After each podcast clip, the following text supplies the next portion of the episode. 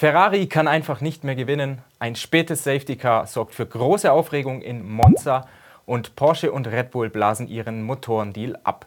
Es gibt viel zu besprechen in einer neuen Folge Formel Schmidt. Das wollen unser Experte Michael Schmidt und ich, Andreas Haupt, tun.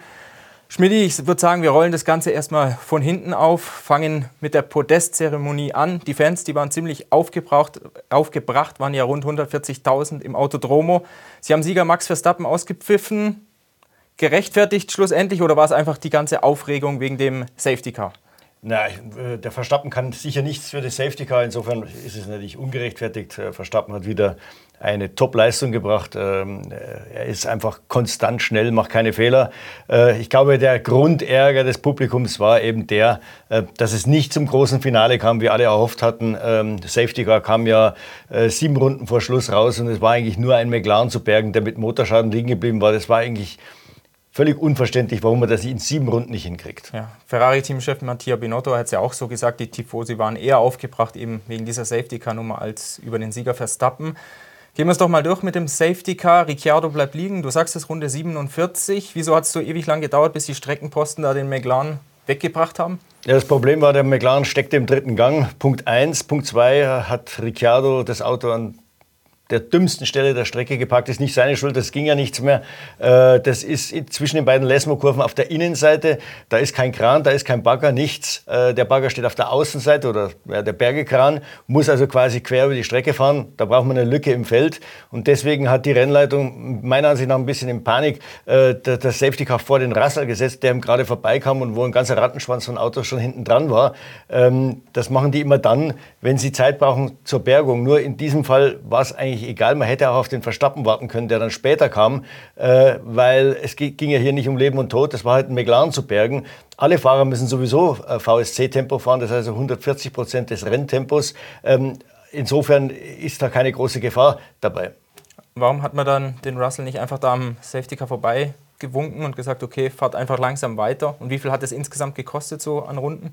Das ist natürlich die große Frage. Also man, Sie behaupten, man wollte schnell eine Lücke finden, damit der Bergekran darüber fahren kann. Aber ich, ich warte da lieber eine Runde, habe das Feld schon sortiert, also natürlich vor dem finalen Zurückrunden und schicke den, den Kran dann äh, erst meinetwegen mit einer Runde Verspätung äh, rüber. Wie gesagt, es macht in puncto Gefahr nichts aus, weil alle Fahrer sowieso mit dem gleichen Tempo fahren müssen. Ähm, das passiert ja auch bei einer gelben Flagge. Also insofern, wie gesagt, äh, der Fahrer muss ja nicht geborgen werden oder irgendwas, war das für mich unverständlich. Und dann wäre ja noch dazugekommen, äh, erstmal, nachdem er sich dann äh, äh, vor den Verstappen gesetzt hat, mussten die anderen hinten aufschießen und dann hätte man sich nochmal zurückrunden lassen müssen. Das ist ja das nächste Problem dieser ganzen Safety, des ganzen Safety Cup Prozederes. Was würdest du da vorschlagen, dass es kein Zurückrunden mehr gibt oder wie sollte man das handhaben? Ja, also für mich gibt es äh, äh, ganz klar die Regel, äh, ich würde das Zurückrunden äh, vergessen, weil es gibt keinen Grund, warum einer, der schon überrundet ist, dann ein Geschenk kriegen sollte. Es gibt einen Grund, warum er überrundet ist. Entweder war er zu langsam oder hatte ein Problem. Und das Zurückfallen lassen der Leute, die da mitten im Feld hängen, also der Überrundeten quasi, das geht ganz einfach, egal was passiert ist. Das kann man auf den restlichen 5,5 Kilometern der Rennstrecke machen. Äh, das geht schnell. Das Zurückrunden bedingt ja, dass die Autos erstmal den Spitzenreiter überholen müssen und das Safety Car und dann quasi hinten wieder aufschließen müssen. Dann fahren die natürlich auch dementsprechend. Ja, ich glaube, die Rennleitung hat wahrscheinlich so drei, vier Runden vorher schon festgestellt, dass es eng werden würde, dass es nicht, wahrscheinlich auch nicht klappen würde, dass man das Rennen nochmal neu anpfeift. Wieso hat man da nicht einfach eine rote Flagge rausgehalten und dann später nochmal einen Neustart gemacht für ein, zwei, drei Runden?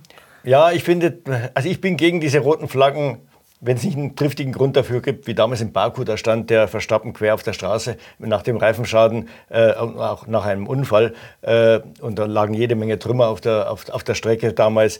Da war die rote Flagge gerechtfertigt. Für mich ist das eine rote Flagge, nur um das Rennen nochmal anzupfeifen, immer ein bisschen künstlich. Ich weiß, Indica macht das so. Da ist es die, die absolute Regel. Die wollen halt den Leuten Action bis zum Schluss bieten. Aber ich glaube, in den sauren Apfel muss man hin und wieder beißen. Äh, wenn das jetzt zwei, drei Runden vor Schluss passiert, dieser Motorschaden, hat man das gleiche Problem. Dann wird es mit dem Anpfeifen schon schwieriger. Ja, aber so ist es ja auch schlecht, oder? Also das Formel-1-Management soll sich ja aufgeregt haben, dass es eben nicht nochmal grün gab Die Zuschauer, wie gesagt, haben sich um ein großes Finale betrogen gefühlt. Braucht es da nicht eine andere Lösung, eine bessere Lösung, um wirklich auch so ein Rennen unter Grün zu garantieren zum Schluss? Ja, aber wie gesagt, in dem Fall war es ja unnötig, weil da sieben Runden Zeit waren. Also das, das, hätte man vom ganzen Ablauf her schneller machen können. Wie gesagt, erst sich sofort hinter den Führenden setzen, die anderen hinten aufschließen lassen und dann hätte man meiner Ansicht nach, also ich meine, ich weiß nicht, was das sechs Runden oder sieben Runden dauert, diesen blöden McLaren da über die Leitplanke zu heben, ähm, das, das hätte schneller gehen müssen.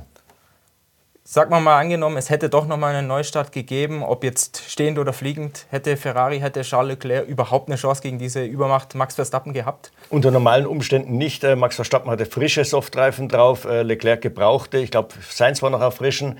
Ähm, und die, die Top 4 hatten Softreifen. Also äh, es hätte auch ganz anders laufen können, dass Herr Russell den, den Leclerc überrascht. Natürlich ist bei einem Restart immer die Gefahr für den Führenden, dass dass irgendwas schief geht, dass er ihm falsch anzieht oder wie auch immer und der andere mit einem Verzweiflungsangriff vielleicht das Glück hat. Und es hätte ja nur einmal, äh, er hätte nur ein einziges Mal vorbei sein müssen, dann wäre schon wieder schwierig gewesen für den Verstappen, die Position zurück zu gewinnen. Es wäre sicher unglaublich spannend gewesen. Ja, ganz lustig vielleicht, beziehungsweise Mercedes hat ja gesagt, äh, alles richtig gemacht, die Rennleitung, im Gegensatz zu Abu Dhabi, wo damals Michael Macy alles falsch gemacht haben soll. Red Bull, Teamchef Christian Horner hat ja gesagt, nee, nee, wir hätten auch einen Neustart akzeptiert. Also klar, die beiden verfeindeten Parteien, kann man mehr oder weniger sagen. Vielleicht mal als Zwischenfrage an unsere Zuseher. Was meint ihr, müsste man das Safety Car, die Regeln da vielleicht überdenken? Braucht es da doch eine rote Flagge oder war diesmal alles korrekt und in Abu Dhabi vielleicht alles falsch? Lasst uns in den Kommentaren wissen. Schmidt, ich würde sagen, zum Kräfteverhältnis müssen wir natürlich kommen. Ferrari auf Pol, Red Bull aber dominant im Rennen. Was ist da so der große Unterschied aktuell zwischen den beiden besten Autos im Feld? Ich meine, das Bild mit Ausnahme von Spa natürlich, das war wirklich ein Ausreißer, muss man sagen, sehen wir jetzt eigentlich schon seit dem Grand Prix Frankreich, äh, Ungarn ungefähr. Ferrari ist auf eine Runde nach wie vor der Maßstab. Äh, Charles Leclerc ist da schwer zu schlagen. Er hat nicht umsonst acht Pole Positions, aber er gewinnt nicht mehr. Und äh, am Sonntag dreht sich das Bild eigentlich immer komplett um. Egal von wo der Verstappen startet. Er war ja in Ungarn weit hinten, glaube ich, zehnter Platz. Mhm. Äh, äh, er war in Spa weit hinten und er war jetzt wieder weit hinten. Also es ist eigentlich völlig egal, wo der losfährt. Auch wenn der, der, der Hauptgegner dann vorne los, äh, vorne startet, er gewinnt. Und der, der Hauptunterschied, das sieht man ganz klar, liegt im Reifenverschleiß und in der Reifenabnutzung. Da ist der Red Bull einfach deutlich besser. Äh, Verstappen ist auch sehr gut im Reifenmanagement, das muss man dazu sagen. Wobei ich jetzt nicht sagen würde, dass der Leclerc dran schuld ist. Es ist einfach jetzt eine Eigenheit des Ferrari, die am Anfang der Saison nicht hatte und plötzlich gekriegt hat. Und jetzt ist natürlich die Frage aller Fragen, ja, A, wann hat es umgeschlagen, das Pendel, und B, warum? Äh, Ferrari vermutet, dass so, äh, das um den Grand Prix von Frankreich herum war. Da kam dieses Upgrade, das große mit dem, mit dem Unterboden. Und dass es seitdem schwieriger ist, das Auto auszubalancieren. Ein Auto, das schlecht balanciert ist, also entweder mehr zum Untersteuern oder Übersteuern neigt oder zwischen den beiden hin und her pendelt, verschleißt natürlich auch seine Reifen stärker. Der Red Bull hat genau die gegenläufige Entwicklung genommen. Er ist jetzt eigentlich immer relativ schnell gut ausbalanciert und damit ist er auch äh, besser oder pfleglicher äh, zu seinen Reifen. Äh, glaubst du, dass die technische Direktive da vielleicht doch noch auch eine Rolle spielt oder ist Ferrari wirklich einfach falsch in der Entwicklung abgebogen? Man hatte ja auch verschiedene Unterböden getestet im Training in Monza. Ja, also ich glaube, das ist ein Mix. Also Max Verstappen glaubt ja, es liegt am, am Gewicht. Red Bull hat ja deutlich abgespeckt. Sie sind immer noch über dem Gewichtslimit, aber durch das Abspecken konnte man das Gewicht ein bisschen besser verteilen. Das Untersteuern ist jetzt weg. Das ist sicher aus seiner Sicht und aus Sicht des Red Bull ein Faktor, warum sie jetzt besser mit den Reifen umgehen als vorher. Dann Ferrari hat, ist, hat sich in die andere äh, Richtung entwickelt. Wie gesagt, äh, das hat wahrscheinlich den Grund der Aerobalance die sich wahrscheinlich verschoben hat durch dieses Upgrade. Äh, auch äh, Binotto hat mir erzählt, dass sie im Versuch, immer mehr Abtrieb zu gewinnen, ein bisschen dieses, äh, dieses Arbeitsfenster des Autos äh, eingeschränkt haben. Das ja auch eine große Stärke des Ferrari war, dass der unter allen Bedingungen auf allen Strecken schnell war. Da sind sie jetzt ein bisschen, ähm, er hat gesagt, wir haben uns da ein bisschen in die Ecke drängen lassen, aus der müssen wir jetzt irgendwie wieder rauskommen. Und wenn das Fenster kleiner ist, hat man auch weniger Möglichkeiten bei der Fahrzeugabstimmung. Auch das äh, äh kann, die, äh, kann die Reifen natürlich äh, mehr strapazieren. Und dann kommt das dazu, was du sagst, die TD. Äh, ich würde mal sagen, generell, der Ferrari hatte immer mehr Bouncing als der Red Bull schon in der Anfangsphase. Mhm. Es hat ihm eigentlich wenig gestört, aber jetzt muss man halt aufpassen, dass man mit der Schutzplanke unter dem Auto äh, im Rahmen des Erlaubten bleibt. Das bleibt, das wird auch strenger und an mehreren Orten gemessen. Und äh, da muss man halt hin und wieder wahrscheinlich das Auto ein bisschen höher setzen, als man es eigentlich will. Mercedes hat das gleiche Problem äh, und äh, dann funktioniert der Ferrari schon nicht mehr so gut, wie es eben am Anfang der Saison war. Mhm. Bei Red Bull haben mir die Ingenieure erzählt, man ist eben genau davon weggegangen, auf der Suche nach maximalen Abtrieb, hat das so ein bisschen vernachlässigt, stattdessen geguckt, konstanter über die Kurve hinweg, weil das auch die Reifen natürlich besser behandelt. Es gab noch äh, Unterschiede bei der Abstimmung. Ferrari kleiner Heckflügel, Red Bull größere Heckflügel. Hat das im Rennen eine Rolle gespielt? Ähm, ich würde mal sagen, Ferrari hatte gar keine andere Chance, als auf minimalen Abtrieb zu gehen, damit sie wenigstens einigermaßen gleich schnell auf den Geraden sind. Der, der, Red Bull, das weiß man, der ist effizienter, vor allem in, in dieser Konfiguration mit wenig Abtrieb. Äh, das war auch so. Ich glaube, Ferrari war sogar leicht schneller als die Red Bull auf den Geraden, aber hat natürlich dann in den Kurven entsprechend verloren. Das hat man in Sektor 2 und 3 gemerkt, wo der Red Bull eigentlich einen Tick schneller war. Es ist nicht auf eine Runde, aber im Rennen auf jeden Fall. Und wie gesagt, wurde es auch mit weniger Abtrieb schwieriger, äh, die Reifen in, äh, bei Laune zu halten. Also da, das war klar, aber ich, Ferrari, eben wie Binotto schon sagt, sie sind durch das, was man in den letzten Monaten so gemacht hat in der Entwicklung, ein bisschen mehr in der Ecke und dann muss man halt auf einen äh, äh, auf, äh, auf, einen Kompromiss eingehen, verliert an der anderen Stelle was. Das, das Gleiche passiert in dem Rennen mit der Strategie. Ich meine, sie werden oft kritisiert, dass sie die falsche Strategie fahren, aber manchmal geht gar nichts anderes. Also, mhm. ich meine, jetzt in Monza, der, der, der frühe Boxenstopp in der VSC-Phase, der damit verbunden war, dass man ein zweites Mal rein musste. Ferrari hatte gar keine andere Chance. Wenn der den, die gleiche Taktik fährt wie der Verstappen, wird er wahrscheinlich drei, vier Runden später überholt. Verstappen war ja schon fast im DRS-Bereich. Also sie mussten irgendwas anders tun. Und das treibt sie in die Ecke und das ist die Stärke des Red Bull. Der kann natürlich die perfekte Strategie fahren. Ja, und ich glaube, man muss dazu sagen, Ferrari in dem Fall jetzt auch wieder Pech gehabt. Das VSC gerade aufgehoben, als der Charles Leclerc da an der, an der Box stand. Das hat wieder wichtige Sekunden natürlich ja. gekostet. Wobei die Mercedes-Strategen behaupten, das ist jetzt nicht so schlimm. Er hat da vielleicht eineinhalb bis zwei Sekunden verloren gegenüber dem, was er gewinnt. Also es sind dann ungefähr acht Sekunden, also minus die zwei sind meinetwegen sechs. Äh, und dass diese Sache nicht, die, diese Taktik nicht falsch war, zeigt ja, Red Bull wäre ja reingekommen mit Verstappen, wenn Leclerc draußen geblieben wäre. Dann hätten die das gemacht. Aber die können sich leisten. Die können mit jeder Strategie eigentlich fahren, weil sie eben schnell sind. Und der Russell war eigentlich auch schon auf dem Weg in die Box aber kurz vor der Boxeneinfahrt haben sie gemerkt, die VS, VSC-Phase endet. Dann haben sie ihn draußen gelassen. Also auch Mercedes wollte das machen. Äh, es macht einfach Sinn, wenn man irgendwo acht Sekunden in der Theorie geschenkt bekommt. Ja. Natürlich war die Enttäuschung groß. Ich glaube aber in Summe war es trotzdem ein sehr gutes Wochenende von Ferrari. Also näher dran als an Red Bull, als, als ich zumindest vorher erwartet hatte. Und auch ja, endlich mal wieder so ein reibungsloses Wochenende, oder? Wo strategisch alles gepasst hat. Natürlich nicht vielleicht das Glück auf der Seite, aber dann doch keine Fehler zumindest mal gemacht, ja. kein Draufgehaue von der Presse, von den Fans und ja. so weiter. Wie wichtig war das für Ferrari, einfach vor allem im Heimspiel in Monza, wo so viel Druck lastet, das alles mal hinzubekommen? Na, das war sehr wichtig. Also wie gesagt, auch das Windschattenfahren im, im Qualifying hat gut funktioniert. Sainz war ja eigentlich auch von der Rundenzeit her äh, auf dem Weg äh, zum zur besten Rundenzeit. Also er wäre der, derjenige gewesen, der Leclerc am meisten gefährden konnte äh, im Kampf um die Pole Position, die für ihn ja sowieso nicht mit der Pole Position geendet hätte, hat, hätte, weil er einer von diesen neun war, die zurück mussten wegen Motorstrafen. Aber ich bin auch der Meinung, das sollte jetzt Ferrari wieder so ein bisschen Sicherheit geben äh, für die nächsten Rennen. Kommen wir zu Mercedes. Die waren in Zandvoort noch sauschnell unterwegs, zumindest im Rennen dicht auch dran an der ersten Siegchance. Jetzt in äh, Monza ist man wieder zurückgefallen. In der Quali waren es, glaube ich, 1,4 Sekunden zu den Top-Teams. Im Renntrim Russell mehr oder weniger alleine unterwegs als Dritter, ungefährdet. Aber es hat schon einiges auch dort noch gefehlt. Warum war Mercedes, warum war Mercedes jetzt im Vergleich zu Zandvoort so schwach, in Anführungszeichen? Ja, wieder gleiche Geschichte wie in, äh, wie in Spa. Ähm Auto muss, musste höher gesetzt werden, als man es eigentlich will.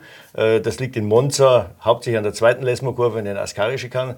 Da, da, fährt man eben über die Randsteine drüber. Äh, man hat, muss dann Angst haben, dass der Unterboden zu stark beschädigt wird. Nicht nur die Planke, auch teilweise die Kanten, weil das Auto da ein bisschen in den Seilen hängt in den Kurven und dann sich auf eine Seite neigt. Ähm, also wie gesagt, Bodenfreiheit zu hoch, das heißt bei Mercedes Abtrieb runter, Luftwiderstand rauf, äh, dann sind sie sowieso nicht das, haben sie sowieso nicht das effizienteste Auto für dieses Low-Downforce-Paket. Also da kam wieder alles zusammen. Und äh, äh, da konnte man schon froh sein, dass er überhaupt aufs Podium gefahren ist, was natürlich auch wieder der Tatsache geschuldet war, dass sehr, sehr viele nach hinten mussten. Toto Wolf sagt trotzdem, unser Ziel bleibt in diesem Jahr noch wenigstens ein Rennen aus eigener Kraft zu gewinnen. Siehst du da irgendeine Strecke, wo der Mercedes nochmal besonders gut gehen sollte? Singapur verlangt ja maximalen Abtrieb, das könnte dem Mercedes so sollte ihm liegen. Auf der anderen Seite gibt es dort viele Bodenwellen. Ja, aber das war ursprünglich die Theorie. Man hatte also Angst vor diesen Singapur-Bodenwellen. Aber ähm, Zandvoort hatte, war auch nicht ganz äh, eben die Rennstrecke und man hat da gemerkt, es geht eigentlich, wenn es also nicht zu schlimm wird. Äh, wir wissen jetzt auch nicht, wir sind ja schon zwei Jahre nicht in Singapur gefahren, wie es da mit dem Asphalt aussieht, ähm, was sie da gemacht haben. Aber ähm, was da für Mercedes sprechen würde, ist, da gibt es wirklich nur einen Kurventyp. Ich glaube, außer 90-Grad-Kurven, vielleicht kurz vor Start und Ziel, mhm. da sind noch zwei schnelle Ecken drin, aber das war's dann. Und das ist für Mercedes gut. Sie können das Auto, wenn es nur hauptsächlich so ein, einen Kurventyp gibt. Da können Sie das Auto zielgenau abstimmen. Wenn Sie dann auch tief fahren können, äh, so wie Sie wollen, dann äh, können Sie schon Red Bull und äh, äh, Ferrari gefährlich werden. Du hast die vielen Strafen angesprochen, neun Stück an der Zahl gegen neun Fahrer, also unterschiedlich viele Komponenten der Motoren gewechselt, Getriebe bei Mick Schumacher irgendwie hat da keiner mehr so recht durchgeblickt, dann später selbst die Teams nicht. Die wussten nicht, wo starten eigentlich unsere Fahrer und wo die der anderen. Braucht es da irgendwie eine Regelreform, um dieses ganze Motorenchaos ja, zu entschlacken, auseinander ja, zu bringen, beziehungsweise da einfach Licht ins Dunkel, weil man hat es ja jetzt die letzten Jahre gesehen, in der zweiten Saisonhälfte gibt es eigentlich immer Motorenstrafen. Nee, das ist natürlich ein absolutes Unding. Wir hatten schon in Spa, da war es ein bisschen einfacher, weil die meisten in der gleichen Strafenkategorie waren. Aber in Monza war eine Katastrophe. Ich meine, das, äh, die provisorische Startaufstellung kam um 5 vor 9. Das ist vier Stunden nach Ende des Qualifyings. Das ist einfach unbefriedigend. Ja, wenn ich mir ein Fußballspiel anschaue, dann will ich am Ende wissen, wer gewonnen hat und nicht vier Stunden warten müssen. Und das das betrifft auch die Startaufstellung, die ja im Motorsport sehr wichtig ist. Also absolutes Unding, meiner Ansicht nach relativ einfach zu lösen, das Ganze. Wer, wer irgendeine Motorkomponente wechselt, geht ganz nach hinten an die Startaufstellung. Egal, ob das eine ist oder sechs, spielt ja keine Rolle.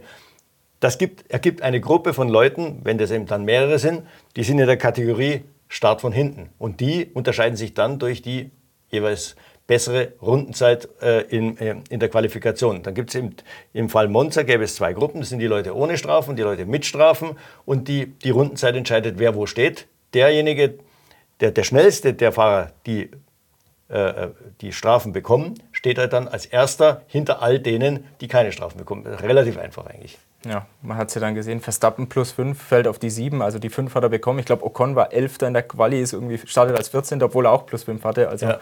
irgendwo ist da der Wurm drin. Ähm, wenn wir schon beim Motoren sind, schauen wir auf 26. Da gab es ja eine große Nachricht ähm, am Freitag in Monza. Red Bull und Porsche verbünden sich doch nicht. Es schien ja eigentlich schon ausgemacht, die ganze Nummer für 26, da gemeinsam einen Motor zu bauen vielleicht sogar Teamanteile Red Bull an Porsche zu veräußern. Warum hat jetzt dieser Deal schlussendlich doch nicht geklappt? Naja, Porsche, es gab eine ursprüngliche Abmachung, da waren wohl alle Beteiligten zufrieden. Porsche hat dann offenbar nochmal erhöht. Äh, sie wollten 50 Prozent äh, Teamanteile haben. Ich glaube, am Anfang hat das zumindest bei Red Bull auch noch keinen gestört, so wie auf dem Papier.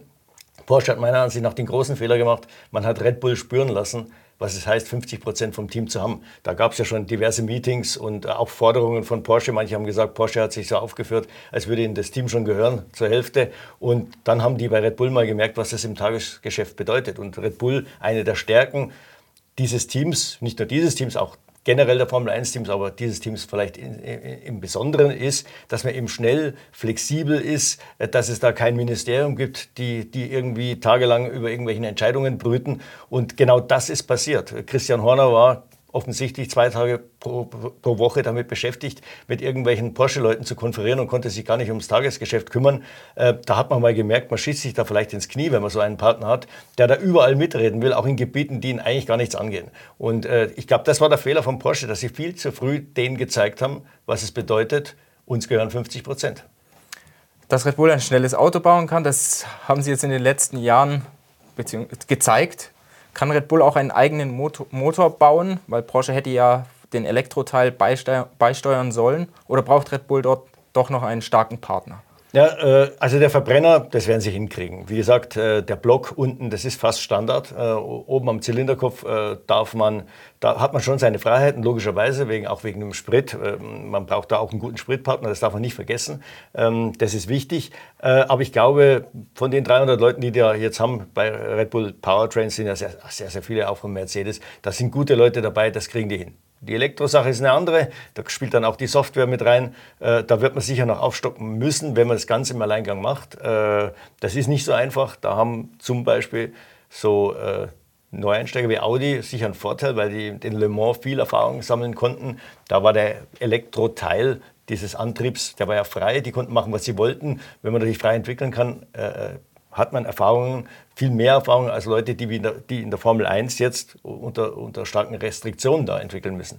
Also da wird, wenn sie es wirklich alleine machen wollen, das ist ein gewisses Risiko, würde ich sagen. Ähm, ich meine, ich glaube, wenn man so zwischen den Zeilen hört, wäre es Red Bull am liebsten, wenn äh, Honda wieder einsteigt. Allerdings dann, allerdings dann auch nur, sagen wir mal, mit dem Elektroteil. Äh, Horner hat es ja gut verkauft. Er sagt, ja, Honda ist ja ausgestiegen, weil man sich um die Elektrifizierung der Straßenautos kümmern wollte. Wenn Sie jetzt wieder einsteigen, interessiert Sie bestimmt nur oder hauptsächlich dieser elektrische Teil, dann könnten Sie bei uns dann locker quasi als Partner mitarbeiten. Aber er hat ganz klar klargestellt, der Verbrenner kommt von uns. Glaubst du, Honda spielt da mit? Könnte ich mir vorstellen, ja. Weil ich glaube, Honda hat ja noch nie groß Interesse, das Team zu übernehmen. Also zumindest mal in der Red Bull-Zeit nicht. Also die, die waren da eher ein stiller Partner. Und wenn sie es gut vermarktet kriegen, äh, dann sind das auch Honda-Sieger, auch wenn jetzt nur die Batterie und der Elektromotor und die Software von ihnen kommen. Was bedeutet die ganze abgesagte Nummer jetzt für Porsche? Ist da ein Einstieg vielleicht mit einem anderen Team für 26 überhaupt noch realistisch oder muss man da schon weiterdenken? Ja, also es gibt zwei Punkte, die man da betrachten muss. Porsche will ja offensichtlich Kontrolle oder zumindest mal eine Teilkontrolle über das Team. Ähm, das, da werden sie sich zum Beispiel bei McLaren äh, die Füße wund laufen, weil das hat ja schon Audi probiert und es hat nicht funktioniert. Gleiche mit Aston Martin. Dann blieben eigentlich nur noch Williams und Haas. Ich glaube zumindest mal bei dem einen der beiden Teams wäre da schon Interesse dran, das zu tun, ähm, an, an Porsche zu verkaufen. Aber dann wird es mit dem Antrieb eben knapp, weil sie ihn dann ja komplett selber machen müssten.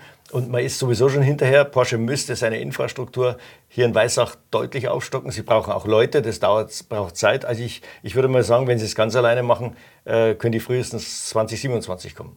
Welches Team wäre eine Option überhaupt? Ja, ich, würde, ich glaube, was man so hört, also Haas wäre bereit zu verkaufen. Mhm. Ja, für die wäre das ein guter Deal.